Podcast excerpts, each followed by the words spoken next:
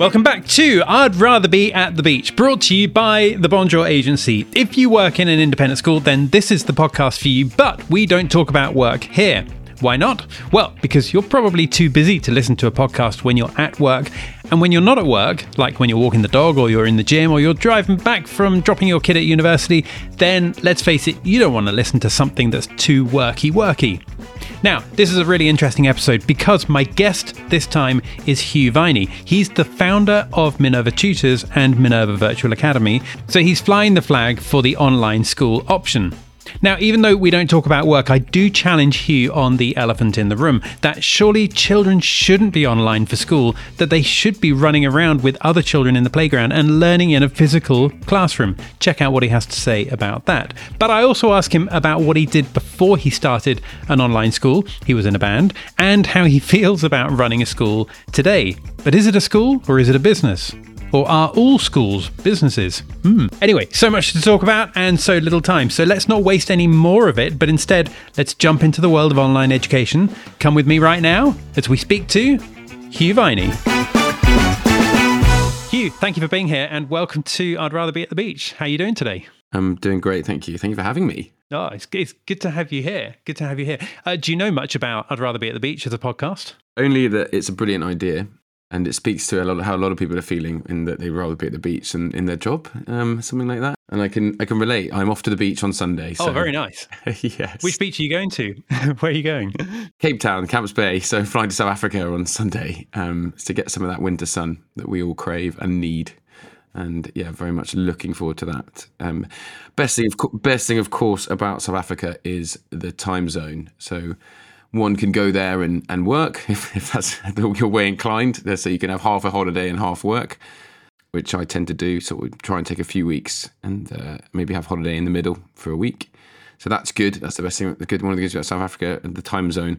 But also, if you have an 18 month old baby like I do, time zones are very important when you go on holiday because you don't want to mess with any sleeping patterns or sleeping oh, structures or yeah. routines. So yeah, um, big fan of uh, heading south on uh, the same time zone. Yeah, no, very good. So that means minimal jet lag as well.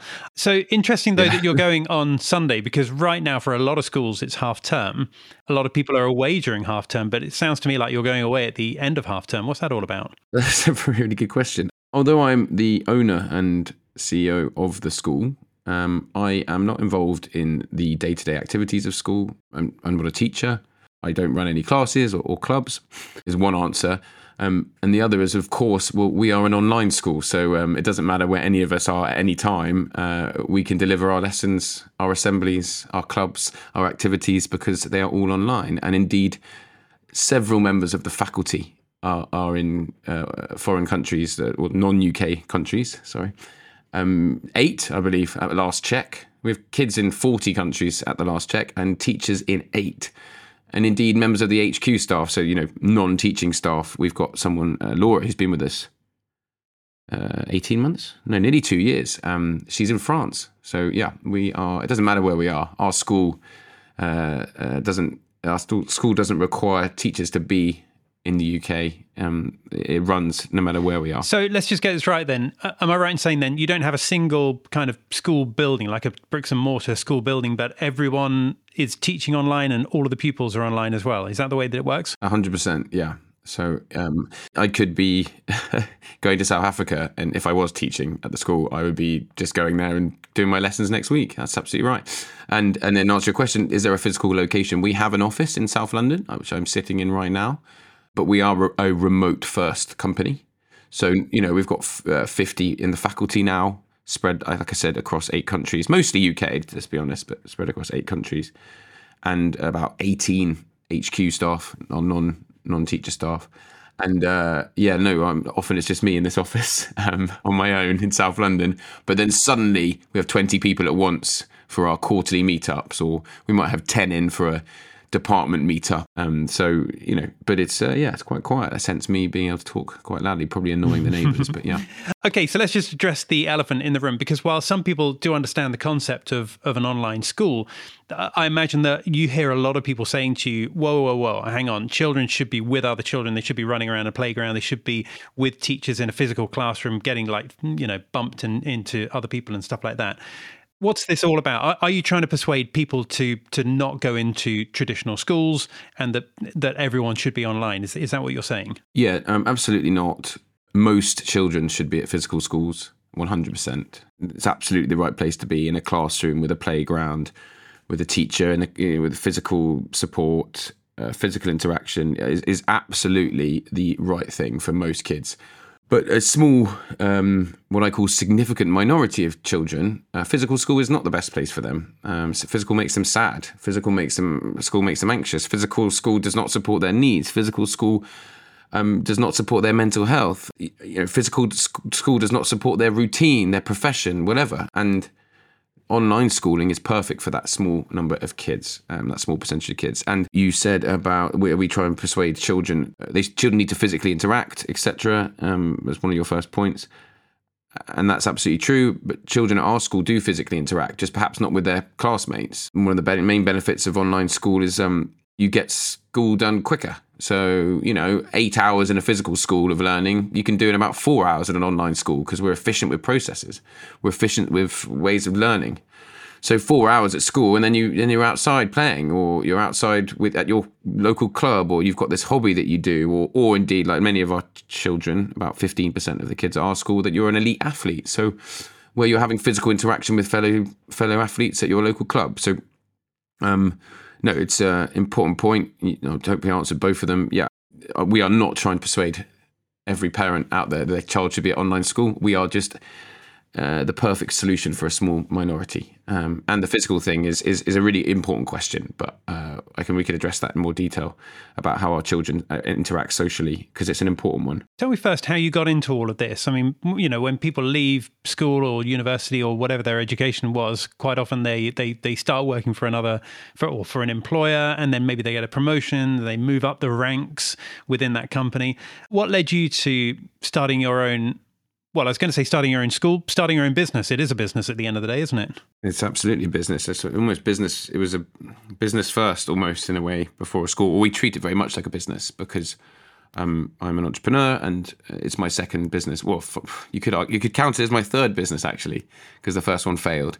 Um, so you know, yeah, it it was a we are very much a school, but run run like a business, um, it, for, in, in, all the right reasons. That sounds kind of the education community might might find that sounding kind of threatening and and and uh, uh, scary, but that's not what I meant. Um, I can explain in more detail. So, how did it all begin? Well, you know, I read classics at UCL. Um, I'm I'm a, you know um, Latin and ancient Greek were my were my thing, my absolute favorite thing in the world. So I wanted to go to university to study the subjects I loved never any intention of going into a career that you know would utilize those things. Just um, like all good humanities lovers, and and we're very fortunate enough in the UK that our uh, university system supports.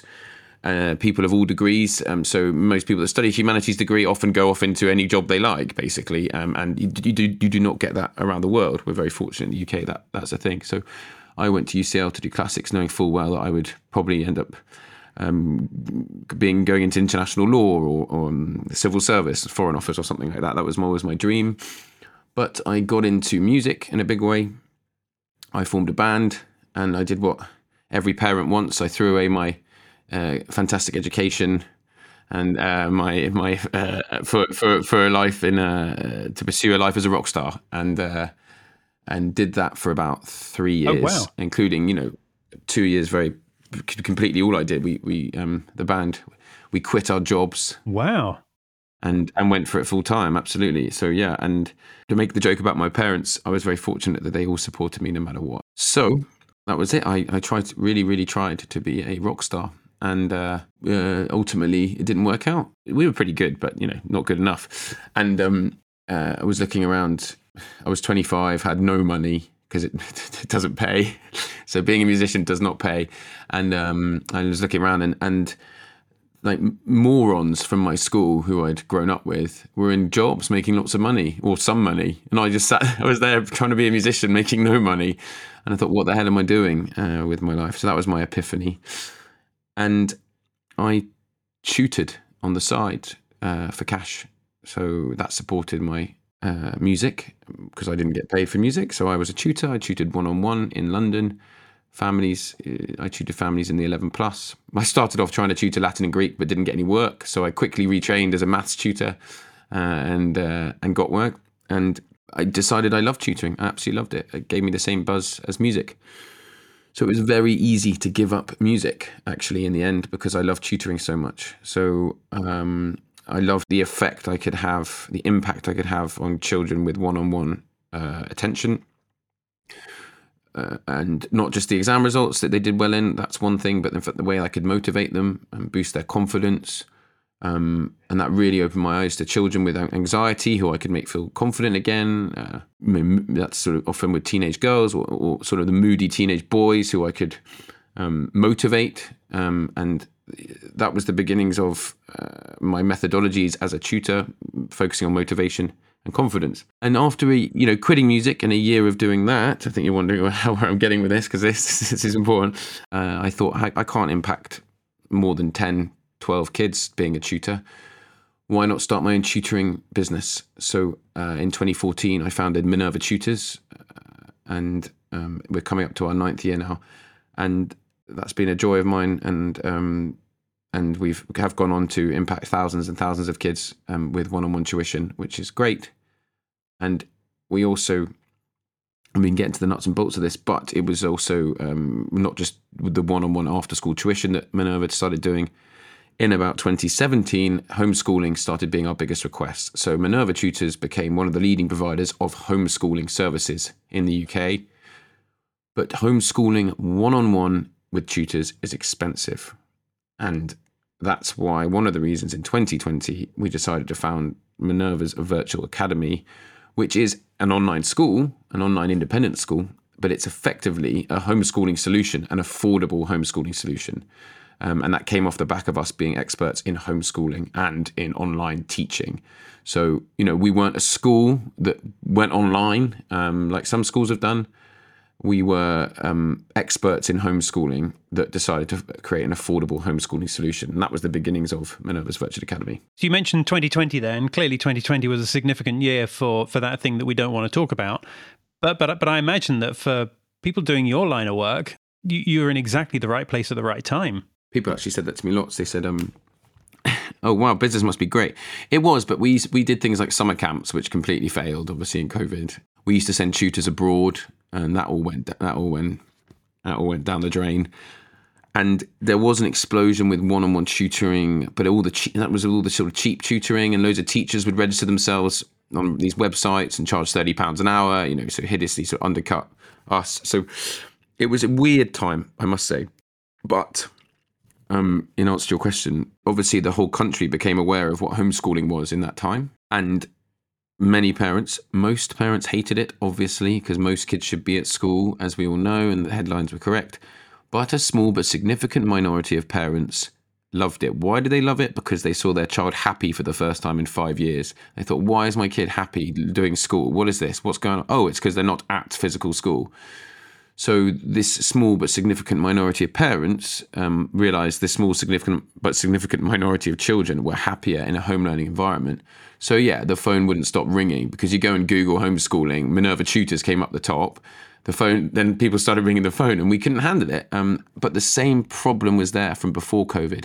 Ninety percent of the people calling us could not afford our product, one-on-one homeschooling with tutors. Ninety percent of those families can't afford it. Couldn't afford it before COVID couldn't afford it during COVID or, or, since, but we just had way more people calling the same, but the same sort of percentage couldn't afford it, and and we want I wanted to help that ninety percent of people. I wanted to, and there's obviously a market there as well. So um, um, it was a decision I made in that summer.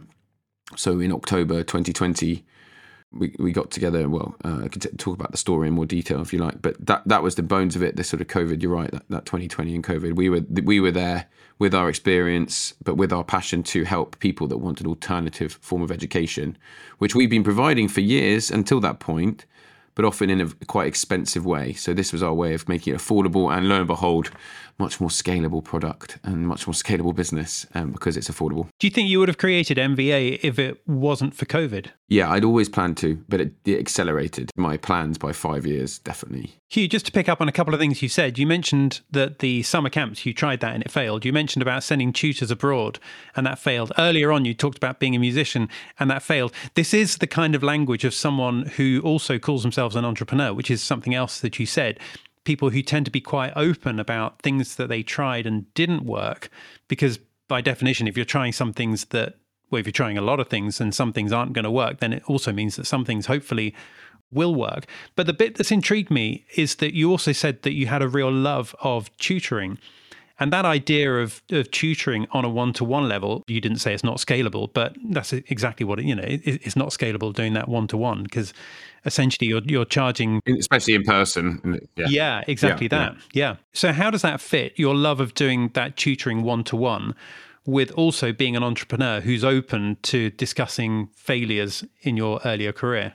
My love of tutoring one to one was formed of a, you know, it's, it's a kind of inbuilt thing within many people, teachers included, lots of tutors, though not all tutors, um, but most tutors, and I suppose most teachers as well, which that, that um, love of helping, mm. um, the love of, what am my old former teacher, mentor call it, the love of um, giving that brain joy to a child when they realize that they, thanks to your explanation, they understand what's going on in that passage, having five minutes ago not understood it. And, that light bulb moment that you give them through the uh, through your education, through your ability to teach well, um, the joy in their eyes w- when they understand it because of how you've explained it, and then the joy that gives you. You know that that's that's something not everyone possesses, but teachers do. Good teachers do, and good tutors do, and and and so to transform for me it was about doing something i loved yes but then to transform that also into a money making business and then eventually a second business with the online school.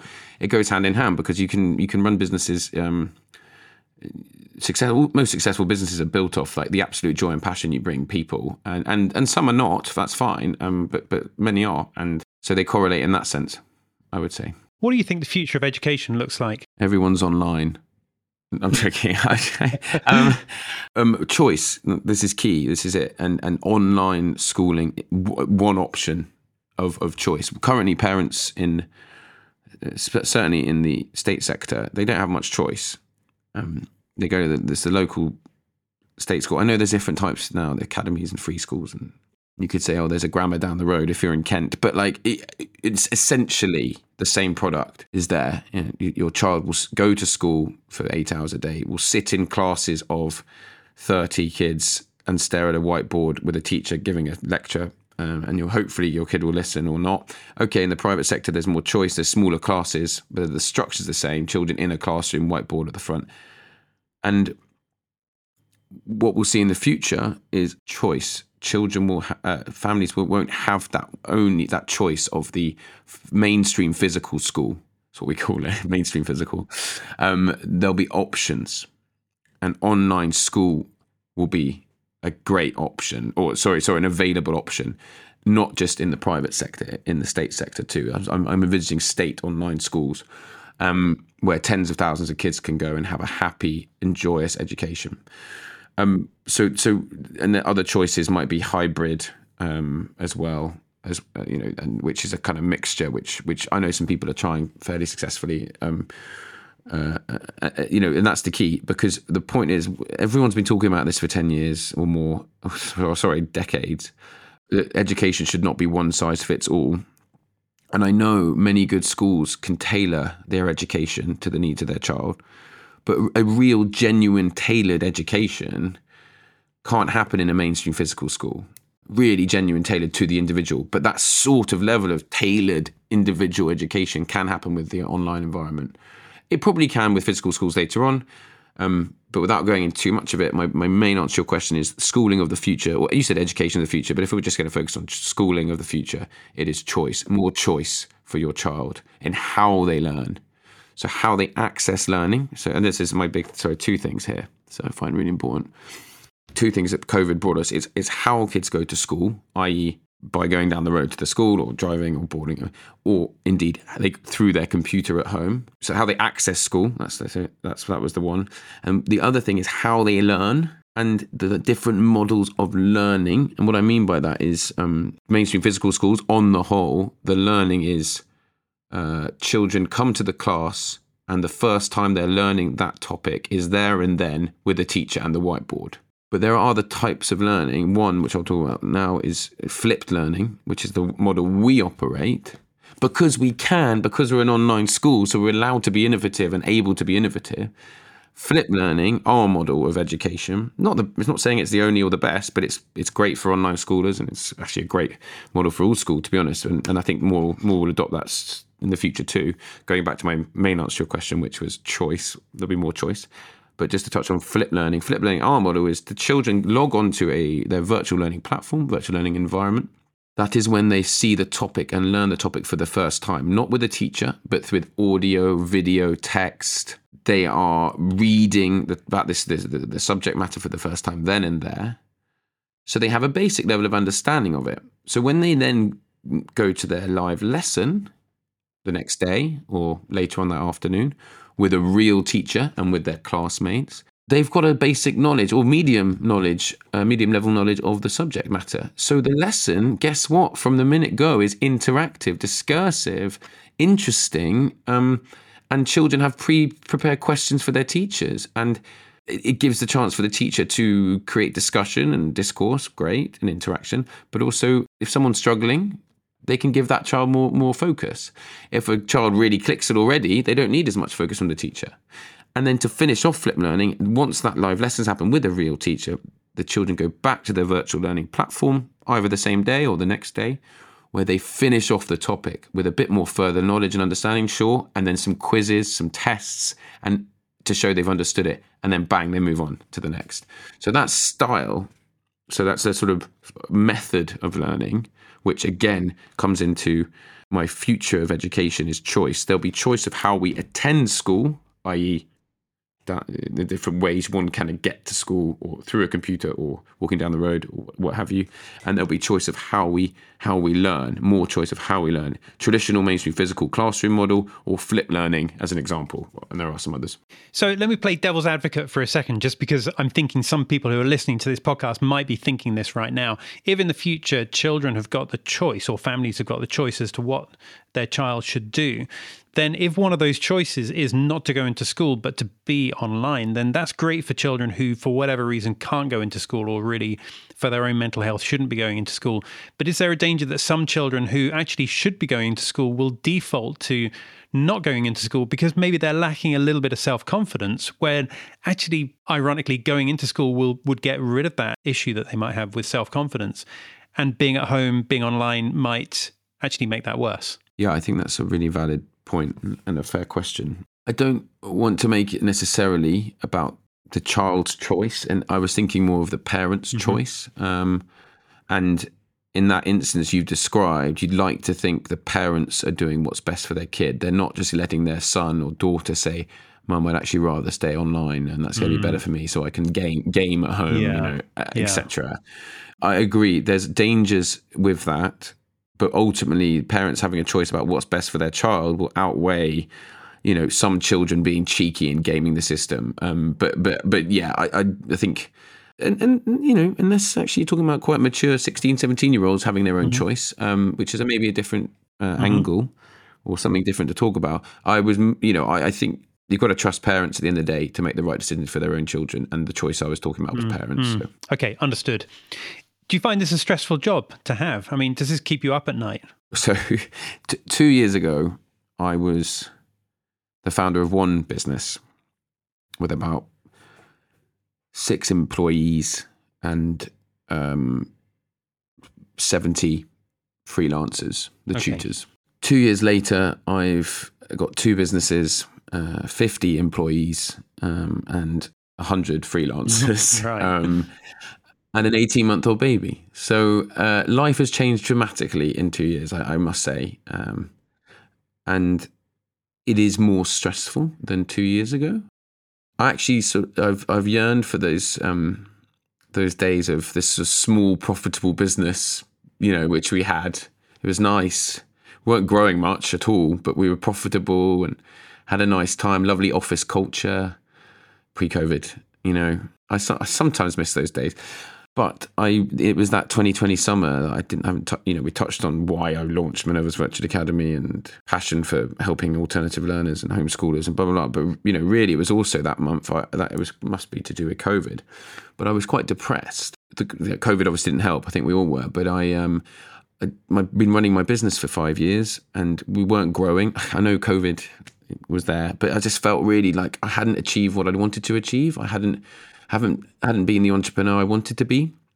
When I started Minerva Tutors, I wanted to be the biggest tutoring business in the country, and and I'd realised we weren't going to be for reasons I can get into um, quickly. It's a very very saturated market. There's a thousand tutoring agencies in the UK now.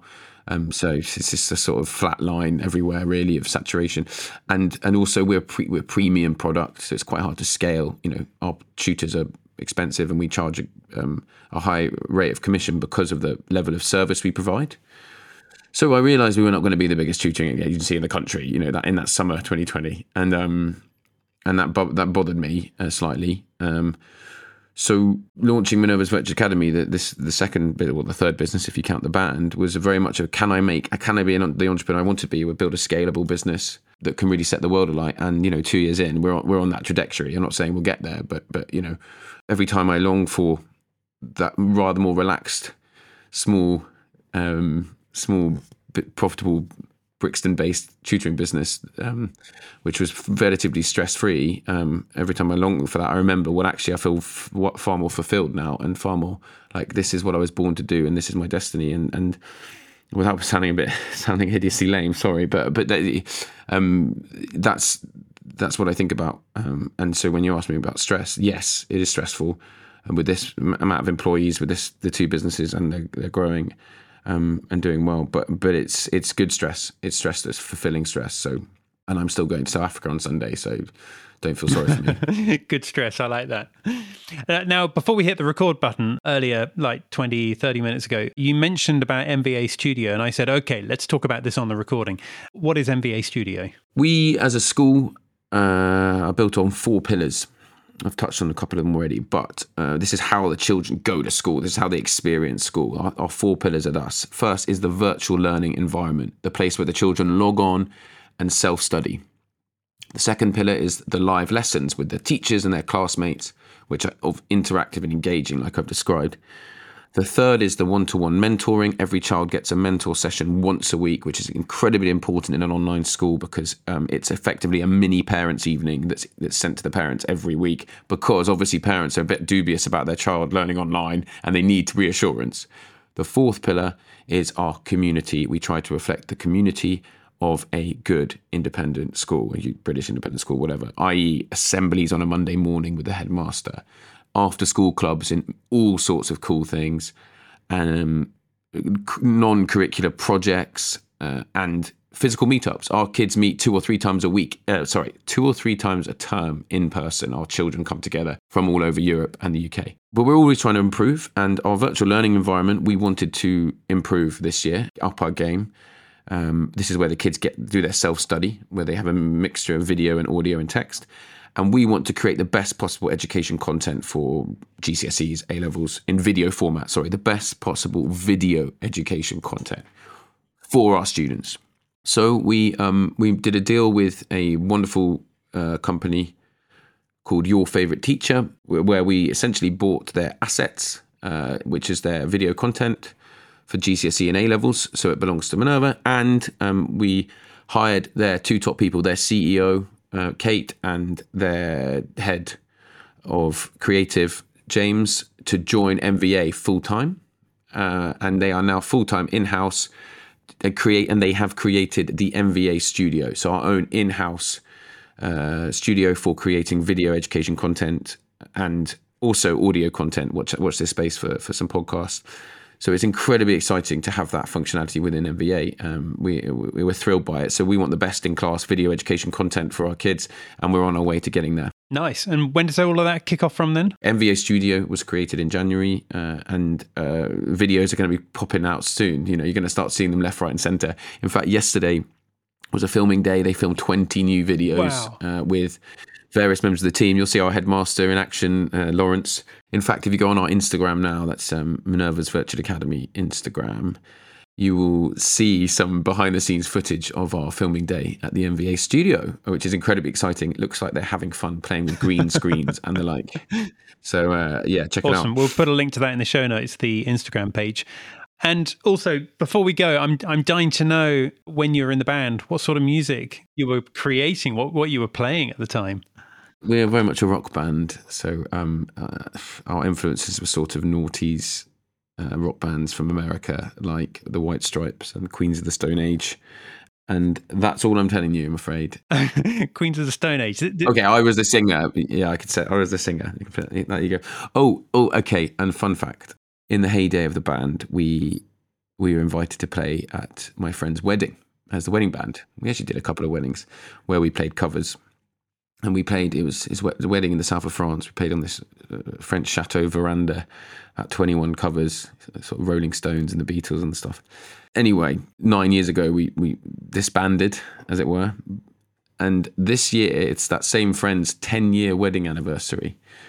So he has asked us to reform for his wedding anniversary party. Brilliant. Uh, Fantastic. So 10 years since his wedding in that French chateau, and nine years since we broke up, we are reforming uh, to play. I don't think be one night, actually. I think if we get the bug again, maybe we'll start messing around a bit. But or we might do some warm up shows before his wedding, uh, sorry, his anniversary. But yeah, we are reforming. Yeah, we're playing this summer for the first time in nine years. So Awesome. Well, maybe we'll have to get you back on the podcast after summer to find out how that went. In that case, good idea. Yeah, we could do a little number for you, perhaps. Get the get the, get the guys. in. brilliant. Hugh, we need to bring this to a close. If anybody wants to find out more about MVA, where's the best place they should go apart from the Instagram link that we'll put in the show notes? Cool. Um, MinervaVirtual.com. So MinervaVirtual.com is our website for Minerva's Virtual Academy.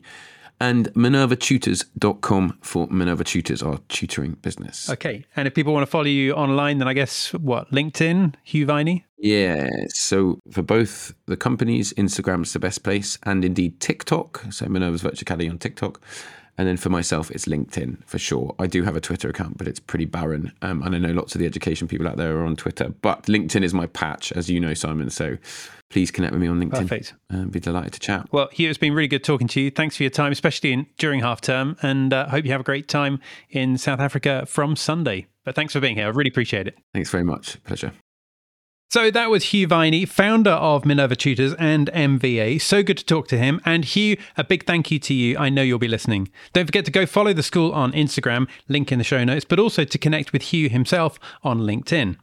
Now, if you'd like to be a guest on a future episode, then just drop me a message. I'm Simon at thebonjouragency.com. We make podcasts just like this for school marketing to help connect you with your local school community and to drive up new inquiries from prospective parents. To find out more, just check out our website, www.thebonjouragency.com, or give me a call on 020 7858 2246. I'm chuckling to myself because I just remember Michael McIntyre one time talking about www and how much time we've wasted in our lives by saying www. Uh, anyway, in the meantime, let's get back to it.